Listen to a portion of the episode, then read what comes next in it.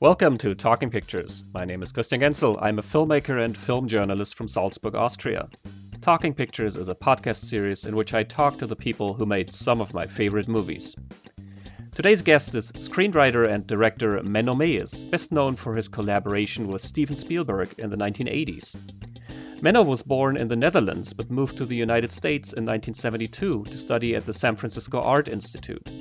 After writing a script for one of the best known episodes of Spielberg's Amazing Stories TV series, The Mission, starring a young Kevin Costner and directed by Spielberg himself, Menno received an Academy Award nomination for his adaptation of Alice Walker's Pulitzer Prize winning novel The Color Purple, as directed by Spielberg. As a screenwriter, he also worked on films like Franklin Schaffner's Lionheart, Russell Mulcahy's Ricochet, and Edward Zwick's The Siege. After The Color Purple, Menno was brought in to work on the third Indiana Jones movie, Indiana Jones and the Last Crusade, taking over from writer Chris Columbus, whose Monkey King script had been rejected. In our conversation, Menno talks about his collaboration with George Lucas and Steven Spielberg, and how elements like the search for the Holy Grail and Indy's father were introduced.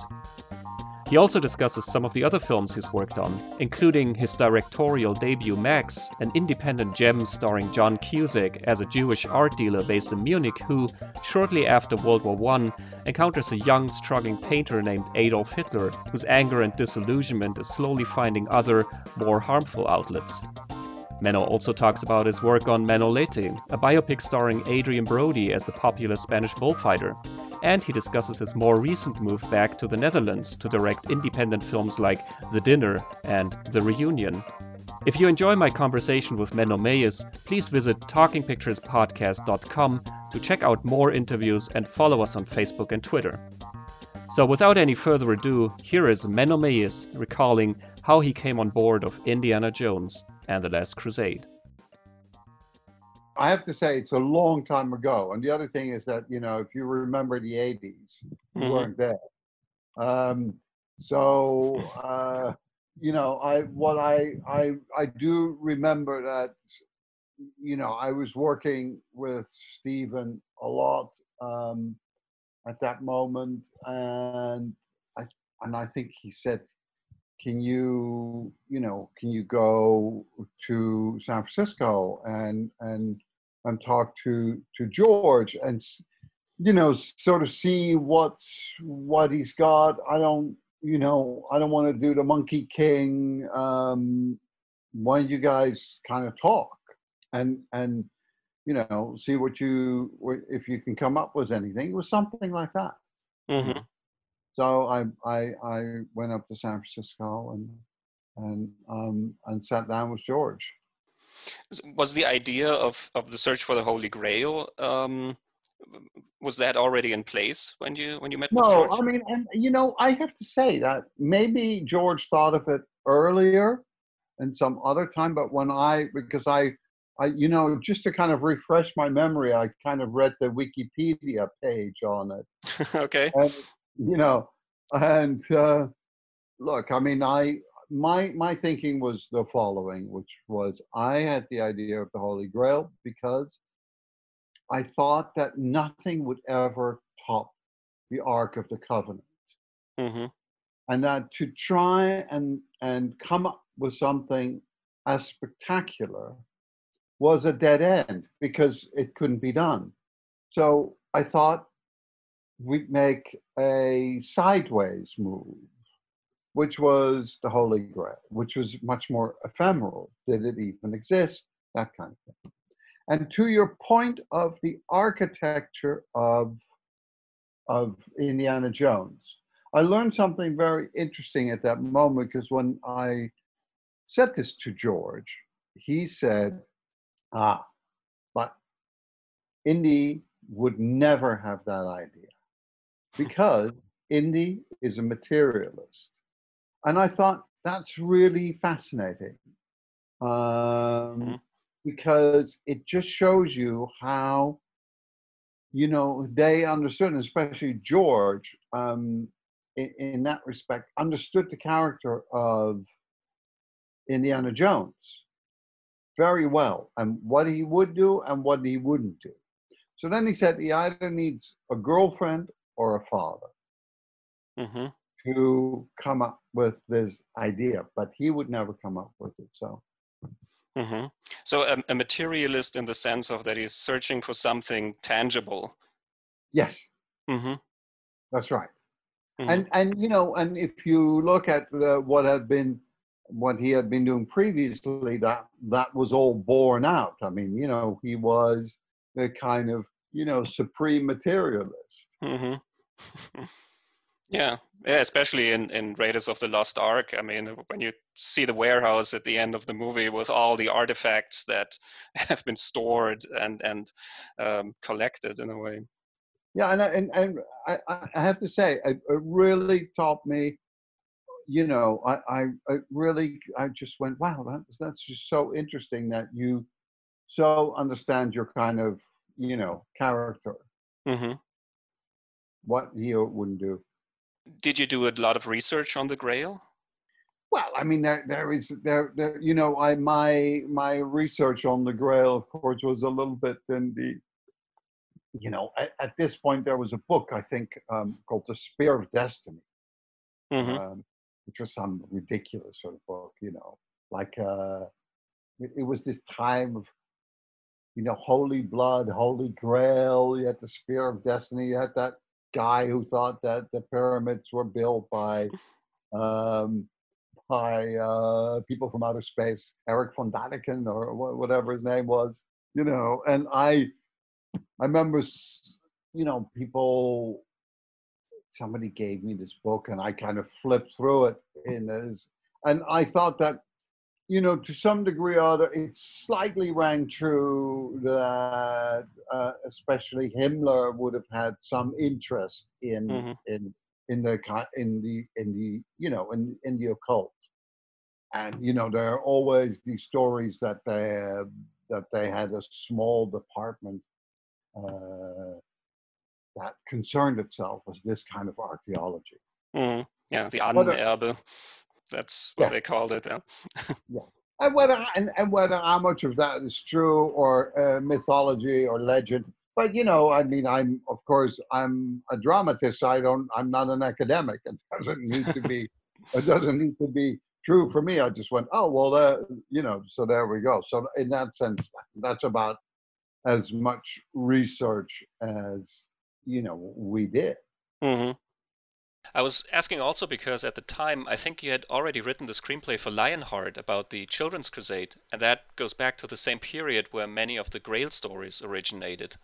Yeah, and, and you know, I, I did that. I researched very much. I, I'd written that actually quite a few years before, and that I, you know, I did proper research on. Yeah, it's always a, and I had been. I also, I, I, you know, I had been to Petra, hmm uh, and uh, a few about, I think in end of 84, 85, I'd been to Petra. Um, and that, you know, that also made a, you know, I, I thought it was a, a spectacular location. hmm Yeah, I think that in well, I found very little about the um, the, the content of the two drafts. Um, what I found is from this book, um, the, the the complete making of the Indiana Jones movies, which has a little sidebar in it, um, just a very little synopsis of the, the story in your draft. What does it say? Um, well, let me see.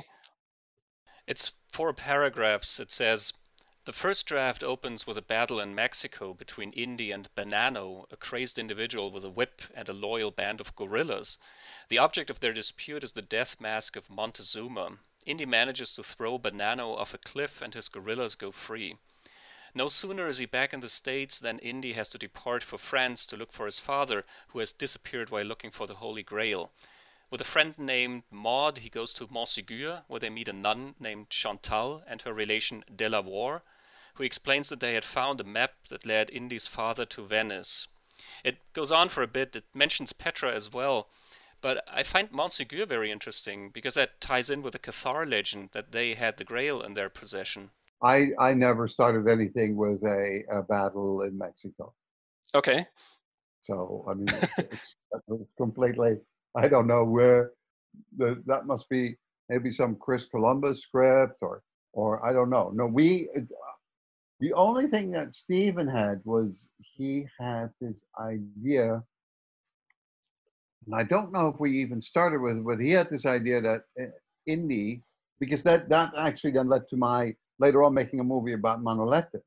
Mhm. Uh, that he had this idea that we'd be on uh, in Morocco on uh, uh, on at a roulette table, and first there would be a hat that was thrown on the roulette table, and then a leather jacket, and then the whip, hmm and and then you know Indy was losing badly, and then had, I, and then I thought to myself, well.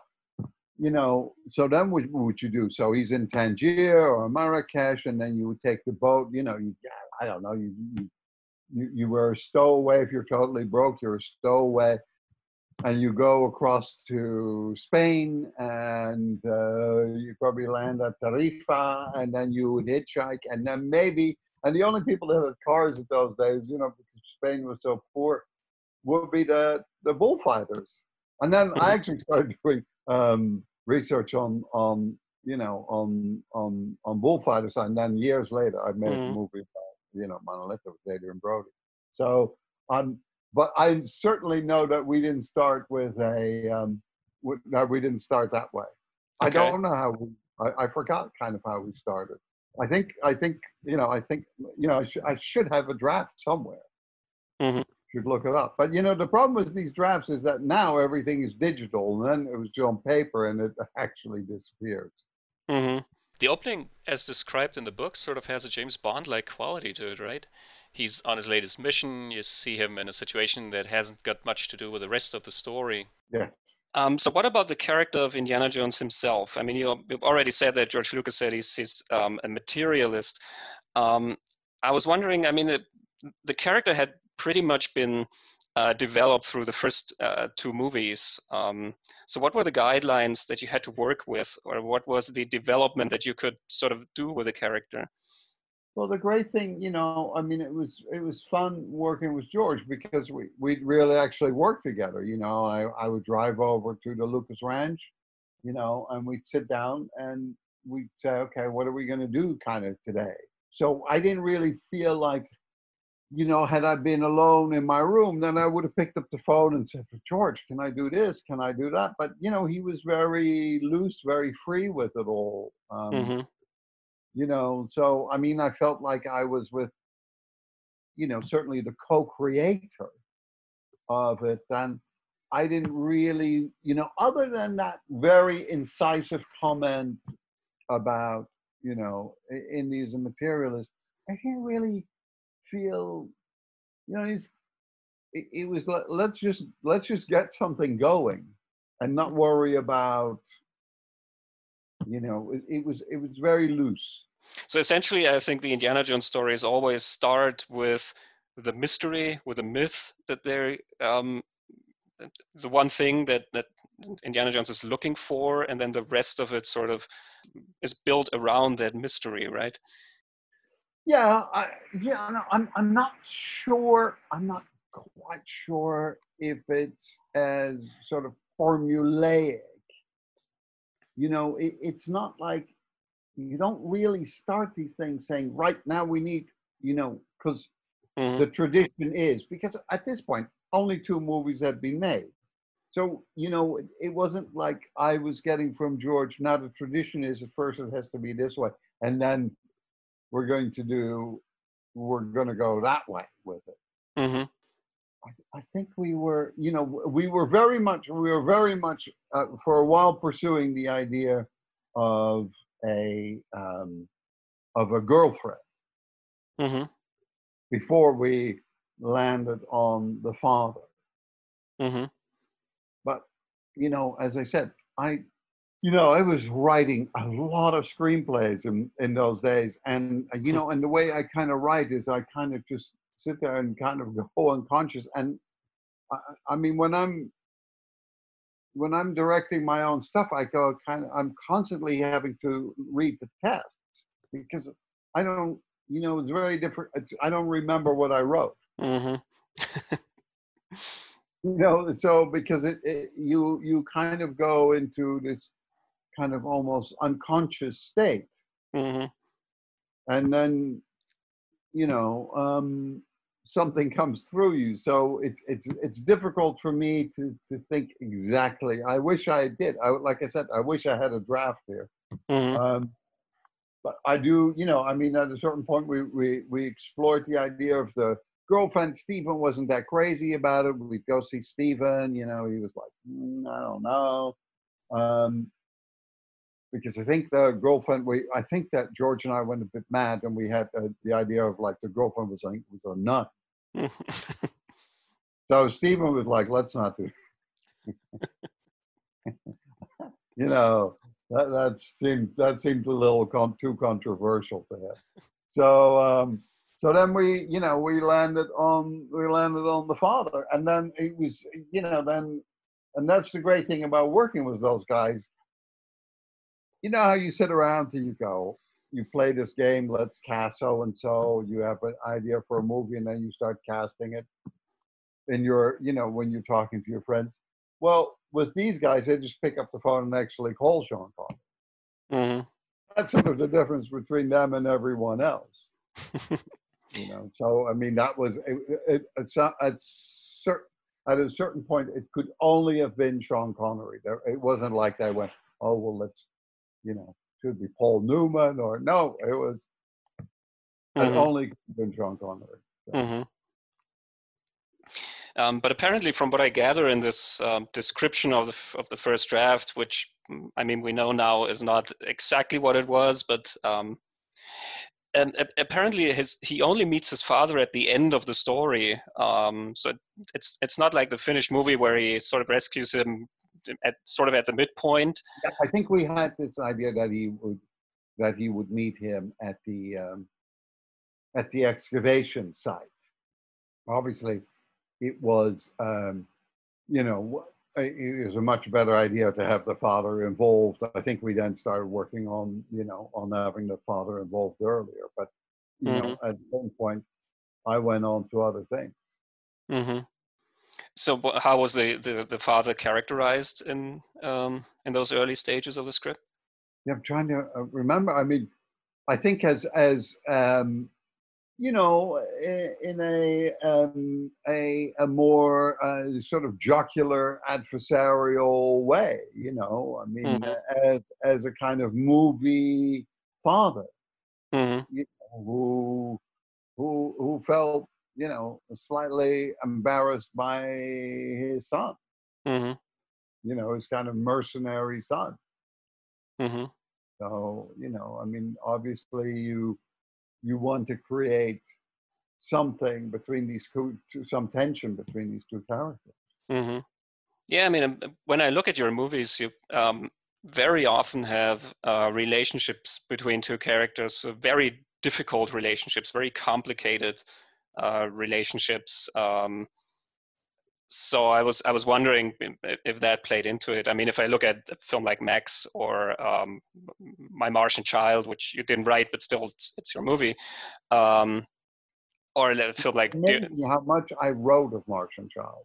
Okay. Well, you don't have a credit, so um, I'm- No, I no, wasn't it's sure. very difficult. It's very, very difficult. Once you direct, you have to prove that you wrote over 60% of the script. Hmm Okay.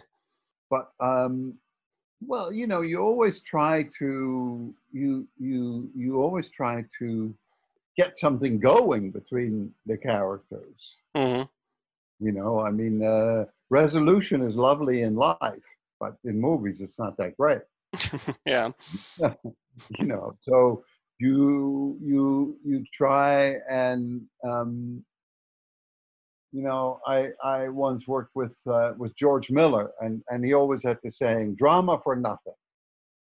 Hmm so that certain situations are inherently dramatic. So you know a a jewish art dealer and adolf hitler that's drama for nothing. It's an inherently now, we hmm might that's a very controversial idea or that's a terrible idea or whatever but it's not going to leave you cold. Hmm you know Absolutely. Yeah. You know, and and uh, and he always encouraged me to to make this movie about uh, the bullfighter Manolete. George Miller did because he said, you know, it's woman, blood, sand. You know, it's again, it's drama for nothing. And sometimes I, I mean, a lot of times I look at movies and I just go, yeah, they're trying to make drama, but there's nothing inherently dramatic about the situation. Mm-hmm. Not everything has to be a dramatic situation, but you know, you you you do have to, you know, some things are more dramatic than others. Mm-hmm. That's why people are always making gangster movies because it's, you know, it's, it's always an inherently dramatic situation. Mm-hmm. Yeah. Yeah, I find with many of your characters that they are often loner figures. That there are or damaged uh, characters in a way, um, eccentric characters, um, and that the, the the stories often revolve a little bit around their identity. As in Max, I mean this it, this isn't the Adolf Hitler that we know. Um, it's it's sort of is he an artist or is he the person who becomes the Adolf Hitler we know, uh, sort of caught in between. Yes, well, that was what that movie was entirely about. Mm. You know, I mean, that movie I researched the shit out of. you know, I read everything I could. Uh, you know, about Weimar, about you know, uh, about modernism, which you know, I I have a uh, feeling for anyway. You know, I mean, I I I'm always been very interested in modern art, especially when it was political. You know, I think now modern art has lost its power, of course, because you know it didn't start really as an art movement; it started as a political movement. Mm.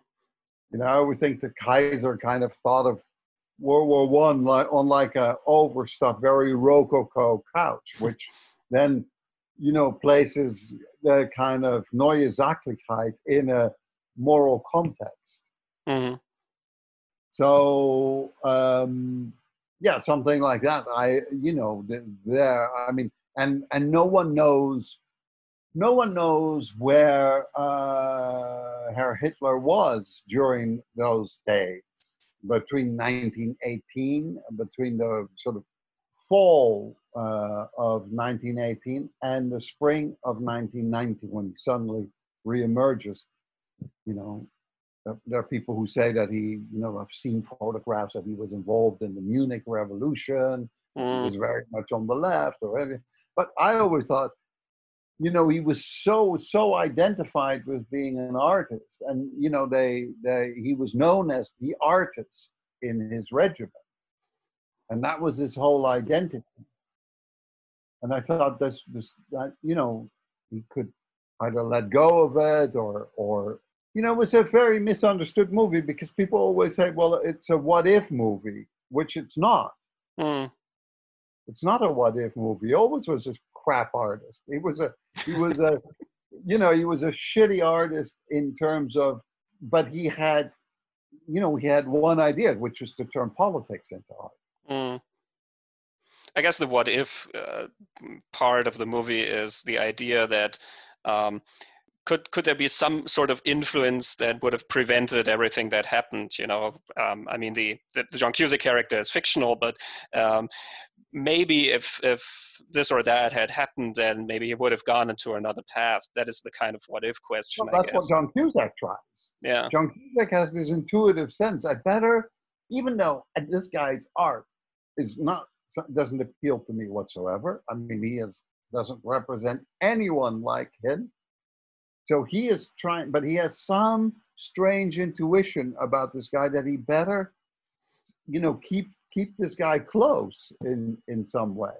Mm. But it was never like he was, you know, Hitler was so contrarian. You know, everybody was. I mean, people were uh, exploring uh, modernism in such an aggressive way, and he was so and in, in such an exuberant and dynamic way, and he was um, pursuing this kind of very academic thing in a very aggressive way. That you know how, how he, he he obviously almost didn't want to uh, join uh, that kind of movement, mm.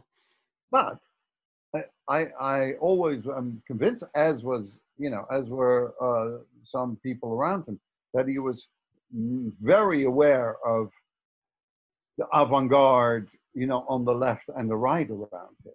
Mm-hmm. Yeah, and I, think he was aware of it because he was so afraid of it. I mean, they were trying to, uh, especially as the movement went on and on, uh, it became more and more conservative. Um, and sort of they tried to shut everything out that didn't adhere to these um, sort of very mm, old and, and classic ideals of uh, what art is supposed to be. Um, so I guess he was aware of that, as as many dictators seem to be. That um, you know, art can be very subversive. Art can be very influential in its ideas, especially um, art that is not um, in the mainstream. He knew how. I mean, his street theater, his agitprop, all of that was very, very good. You know, I mean, it, it, not a lot of people changed the iconography around of a country Mm. Of course, that's what he did.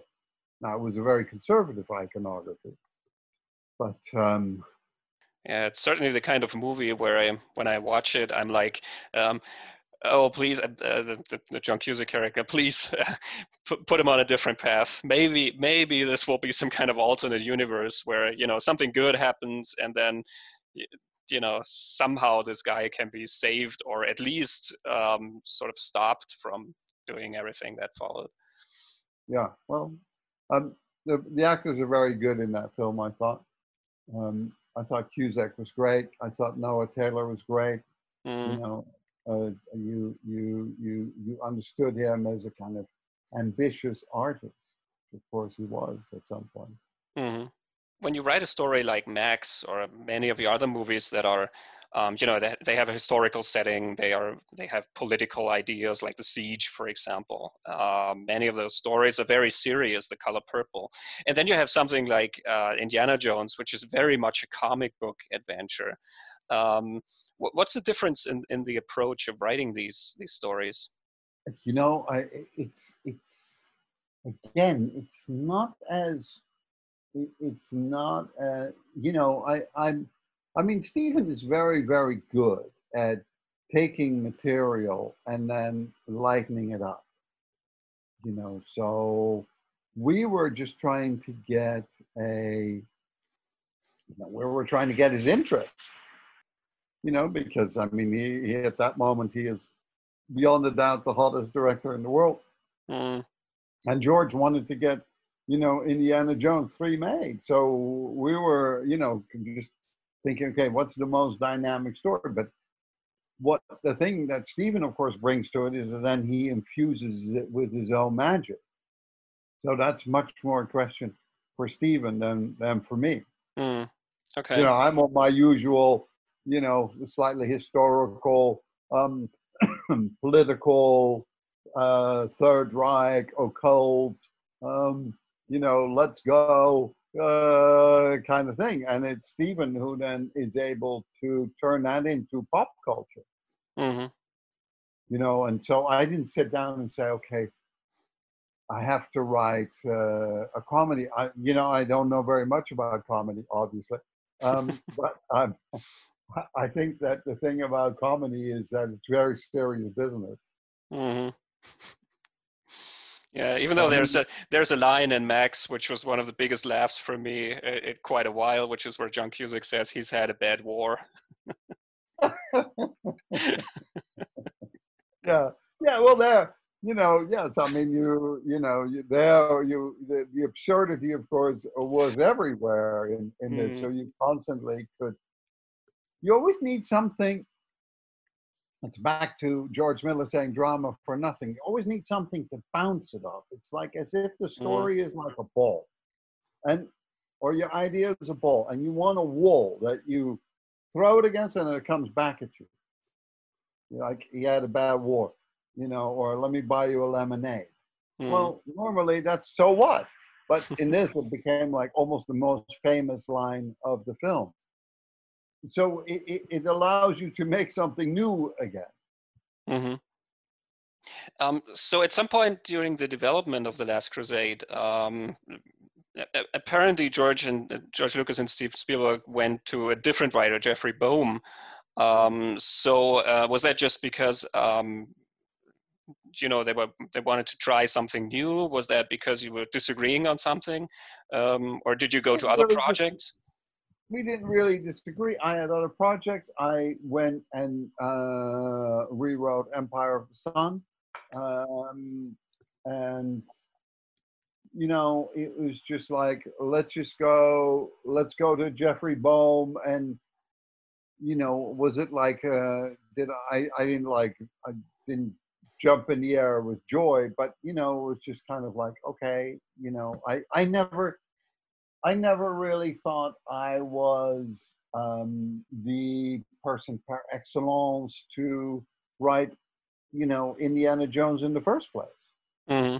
You know, I mean, it was kind of like, okay, I'll try that kind of thing. When, you know, when when when they asked me, and um, and I think I brought something to it. I got it started, mm-hmm. um, but you know, it wasn't like this is, you know, it, it, it's not like I I sit around at home now and think, you know, about this kind of story. Mm-hmm. Yeah, in a way, it's an anomaly in your filmography. I mean, it has certain points of reference, like the, the setting, the historical setting, for example. Um, but still, compared to many of your other uh, uh stories, it's an anomaly. you're absolutely right. You know, I mean, it, it's it's it's it's you know, you picked up on that very well. You know, it's got the Crusades. It's got some, you know, some historical references. But yeah, I mean, it was just a kind of like, okay, let's try that.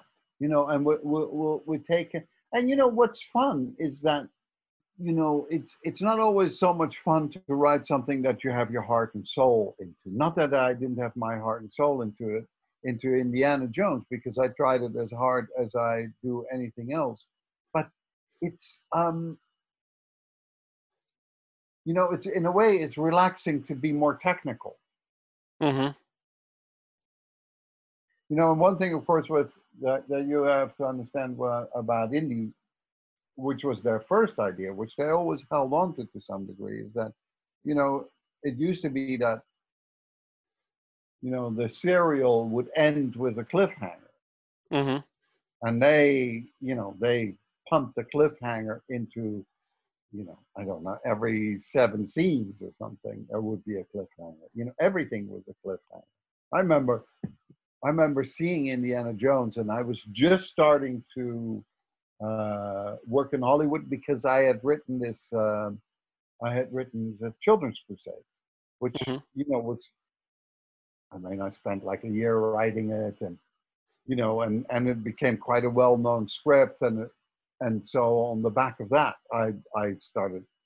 But I remember going to see Indiana Jones, the first one, uh, in the in the cinema, and I thought to myself, "Oh fuck."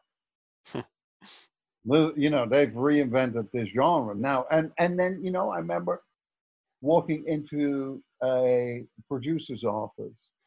Um, i forget his name. Uh, uh, david wolper mm-hmm. name from really from the and he said listen i want you to write me he had some crazy idea about some story in tibet he says now listen gotta have a cliffhanger every like eight scenes. And I'm thinking, you know, this is this fucking Indiana Jones.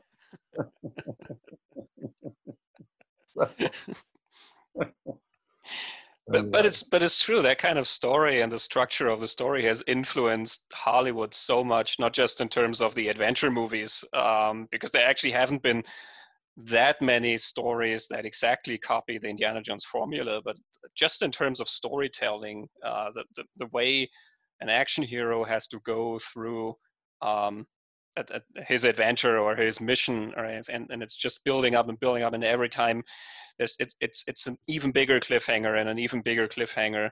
Um, I, I think that that was one of the movies that changed Hollywood for for years Completely. and decades. Completely you know, and Steven did a lot of movies that changed Hollywood. Jaws changed Hollywood. Yeah. E.T. changed Hollywood. Um, you know, and, and it's also a kind of exuberance of you know, technique. And because, and that's what people always tend to, they're just not as good as he is. Mm-hmm. You know, it's difficult. I mean, it's one thing to write a cliffhanger every, you know, eight scenes or something. It's another one to execute it. Mm-hmm. Yeah, it's true, and he Well, makes it seem very effortless. Yeah, it takes time. It's a lot of setups. You know, you got to shoot it here, you got to shoot it there. It's expensive. You know, it, it you you quickly. A lot of filmmakers are quickly overwhelmed by the technical demands of that. You know, it's again. You know, there's a very very large chapter in life called "easy to say, difficult to do." hmm you know, that, that's you know that falls in that chapter. hmm And easy to write, difficult to do. You know, it's easy to write, hmm but but to actually sit there like he does and shoot it, you know. So, did you see the the finished uh, Last Crusade movie then? Yeah, of course I saw the finished Last Crusade movie. I walked into I walked into I think it was uh you know, it was in I was in San Francisco. There was a theater on Van Ness Avenue, I forget what it was called. And I remember walking in, I didn't have to I said, you know, I'd like in the credits and the guy goes, Oh yeah, sure, go take a look. And you know, I I it was like a hot San Francisco night, and it was like I, probably a Saturday night or a Friday late show or something. And I thought, wow, you know, it's just unbelievable how that audience just reacted. to it. hmm You know, there were like events. You know, it wasn't like people just sitting there in a in a movie theater quiet. Hmm. It's like a, it was an event movie. You know, and you were I was happy to have had played some part in it. But hmm I mean, I can't claim any more than than that. But I do know. I mean, it's it's you know, I'm, yeah, I I like I said, I think we I I kind of lit the match. hmm Yeah, and I think every story needs that sort of the um, the incident in a way. Yeah, um, so I'm kind of curious when when I look at your career. Um, I, I was talking to a friend yesterday, and, and I told him that we were doing the interview. I told him a little bit about what you've done, um, and he was very surprised to hear that you started out with Steven Spielberg movies, and then after a, a while, you went to Europe, and now you're making films in uh, the Netherlands. And he said, "Well, usually it's the other way around." I said, "Well, Paul Verhoeven did the same thing, but uh, yeah, I agree. It's kind of unusual." Um, yeah, it is unusual. Um, no, you're you're right. It is the other way around. It's like uh, when Adrien Brody um, won the Oscar and then became a Zegna model. I said to normally, you know, you become a Zegna model and then you win the Oscar. yeah. um, you know, at a certain point, I really, you know, it's so such a stupid cliche, but I just really, you know, felt like I wanted to, you know, I, I, I just figured I'd work with Steven, and that was such a great collaboration. And you know, for a, for a couple of years, we just everything seems to be so well calibrated between us. Um, to then work with other directors in Los Angeles and you know and I, I wanted to direct myself but I didn't want to direct I mean I, I wouldn't know how to direct a, you know that kind of movie in a million years I know Mhm. I know how to direct uh, something like Max but that's a you know um, so you know it's what I, I wanted to do but I, I actually is it was a kind of mysterious thing because it, it wasn't like my career had gone down. I just kind of walked away from it you know it was a kind of a Rimbaudian moment. And I you know I once heard Paul Verhoeven you know because we were doing um, uh, sound at the same he was doing the sound for Al and I was doing the sound for Het Diner at uh, um, at the same uh, we were in post at the same place. I you know I was like somewhere else and he said, yeah that guy he he just walked away you know from the whole thing Mm. and you know I I don't know I just kind of I just felt I had done it to some degree you know i mean i i i literally come to los angeles you know sleeping on my then brother-in-law's floor and 12 years later I'm nominated for an Oscar. Mhm. I, I, you know, I, I was kind of, I suppose I should have stuck around and, you know, but I'm still around. So Uh, yeah, and I mean, you're still making very interesting movies. I saw um, De, De Reünie, um, oh, did you? the reunion. Yeah. Oh. Um, unfortunately, your your your uh, latest movies are very hard to find. Um, Yes. If, Yeah. if you don't live in the Netherlands, Yeah. but but yeah, I saw that one. Um, I also found it very very interesting. Also, again, in terms of the the relationship between these two characters, very I'm so glad Very you liked broken. the Reünie. Uh, You know, I shot that. Uh, that was that was a nightmare because I, I shot it in. I shot. I had to shoot it so quickly. Mhm, It was ridiculous. I mean, you know, we are, you're when you there comes a point where you're shooting something so quickly, you don't even have time to really sit in the video village and look at the at Mhm. the take. I mean, you kind of have to see it as you're shooting it and go, yeah, we're moving on. But I really like the Reünie. Now, And how have many? you seen Dine? Uh, not yet, unfortunately. you know the the producer is I'm, we're about to do another film together Oh, uh, which is actually in english uh, which is macbeth in jail. Okay. i think that's a very uh, I, I was very happy with that film. Very uncompromising you know there's that moment where it was such a strange thing if i may say did you read the book? Uh, no, okay. I just read the, the, the little synopsis of the story, but um, So, so the book is is you know he, he what he does is the author very cleverly is he presents this very kind of anarchistic character who, and one of the most famous scenes is where he is in this restaurant. And like we've all had this problem where you know you have this obsequious kind of waiter who tells you about this you know about the mushrooms that have come from Italy. And and you know it's a joke. It's a cliche. Mhm, and uh, and this somehow or other really you know touched a chord with people in Holland and all over the world. But then the rest of the movie is about you know something very very horrible and serious, mhm. which is. Um, I, I'm not going to. I'm not going to spoil it for you, but you know, and you always sat there and you like, you know, you got everybody laughing, and then the movie turns. Mhm. And this is a very, very difficult and, and I think maybe almost an impossible thing to do. If you're going to make it some kind of comedy, you should keep it as a comedy. Mhm. You know, I I never tried to make it as, um, but you know, for to sort of have a movie that is funny and then turn is a- is a difficult thing. And I would always Mhm. feel the audience go, "Oh fuck," Mhm. and then I think to myself, "Yeah, but you've all read the fucking book."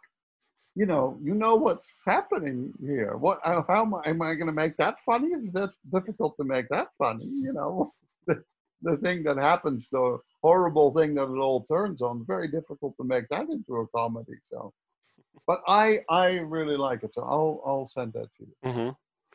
That sounds interesting, and that's a very, very difficult balance between you know making people laugh and then you know making them uncomfortable or going into a darker direction, and sort of sometimes people keep laughing in a, in a very uh, yeah very uptight way because they think okay this is still funny or supposed to be funny i think. So it's very interesting to to uh, uh, see people's reactions to those kinds of movies. Yeah, I, and then I, uh, you know, and then of course I, I made a completely uncompromising ending, which ever drove everybody insane.